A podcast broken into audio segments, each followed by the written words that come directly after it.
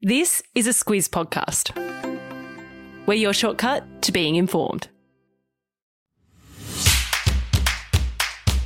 Good morning. I'm Sam Ferris. And I'm Martin Gabor. And this is the Beijing Blitz, your quick news update every day of the Beijing Winter Olympics. Uh, each day, the Beijing Blitz will look at the big moments, the key events coming up, and check out the medal tally. So let's get into it, starting with a look at the big news on the Beijing Bulletin. Time for the Beijing Bulletin, the big news from Beijing. And Gabs, we're starting on the slopes because Aussie Jakara Anthony has qualified in first for the women's moguls. Yeah, and it means that she is straight through to Sunday's final series. Anthony, she scored 83.75 points to easily top qualification. And Fez, she's going to be joined by Britt Cox, who finished in ninth. Now, the top 10, they go straight through to the finals, but those who missed out do get another crack at qualifying on Sunday. Yep, and the same goes for the men. Now, we didn't have any make it straight through to the finals, but there's still a chance to qualify, and that's on tomorrow. Uh, Gabs, our Aussie curlers are already deep into their competition, and they've been oh so close to getting a win. Yeah, Fez, in their first two matches, they had a chance to win with the final curl, but they ended up losing both of those 6 5. First to the US and then to China yesterday.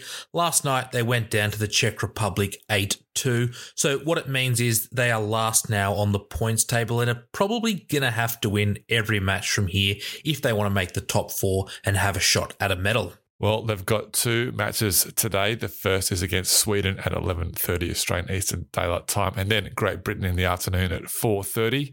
That's the Beijing bulletin done. Let's now break down what's coming up today.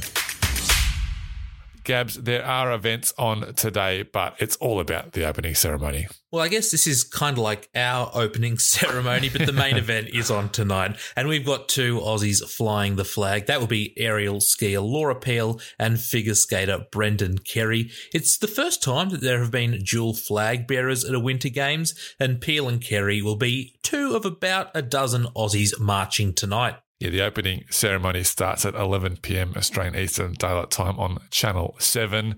Gabs, what can we expect from the opening ceremony? Doves? Uh, not sure about doves, but it is being held at the Bird's Nest in Beijing, and that's the same stadium that held the opening ceremony of the 2008 Summer Olympics. There will be about three to 4,000 performers involved, and the themes are Together for a Shared Future and the IOC's updated motto, which is Faster, Higher, Stronger, Together.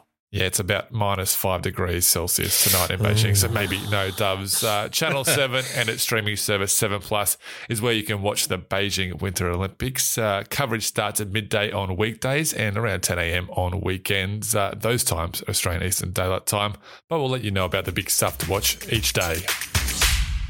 We'll finish off each blitz with a look at the medals, but Gabs, no medals have been awarded just yet at these games. But what are the predictions? Well, stats company Gracenote, they've done some predictions and it's got Norway topping the medal tally with 21 golds and 44 overall. They've also got Australia winning three gold and a bronze, but we're going to have to wait and see what happens there. We will indeed. It's starting to heat up over there, so to speak. Uh, and that's it for the Beijing Blitz from us today.